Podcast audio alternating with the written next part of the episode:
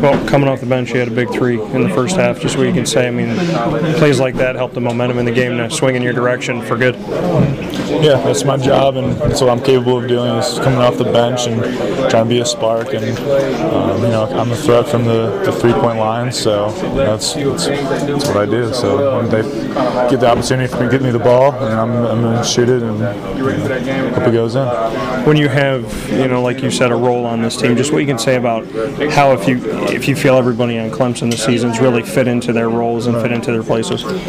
Yeah, I mean, this team is extremely unselfish. You know, everybody has a, a winning mindset. Um, you know, everybody's really happy for each other's success. So, you know, those, those are the best teams to be around and the most fun teams to play on. When you look at this game where Boston College came out seven to nothing, then was up twelve to three. I mean, this is a game of runs back and forth.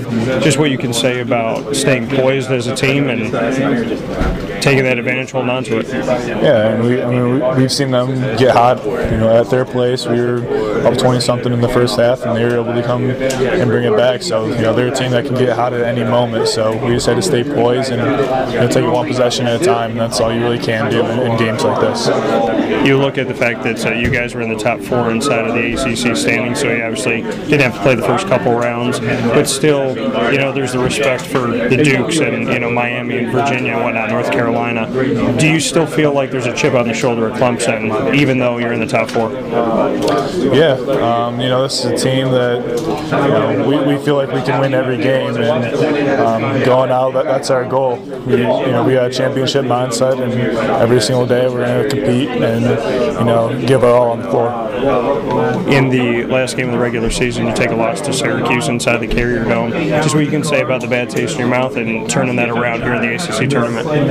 Yeah, you know, you never want to end a regular season on a bad note like that. Um, you know, we felt like we were a better team, and you know, unfortunately, the ball didn't bounce our way um, down the stretch. But you know, it's it's a game that we've learned from, and I think that we're better because of it.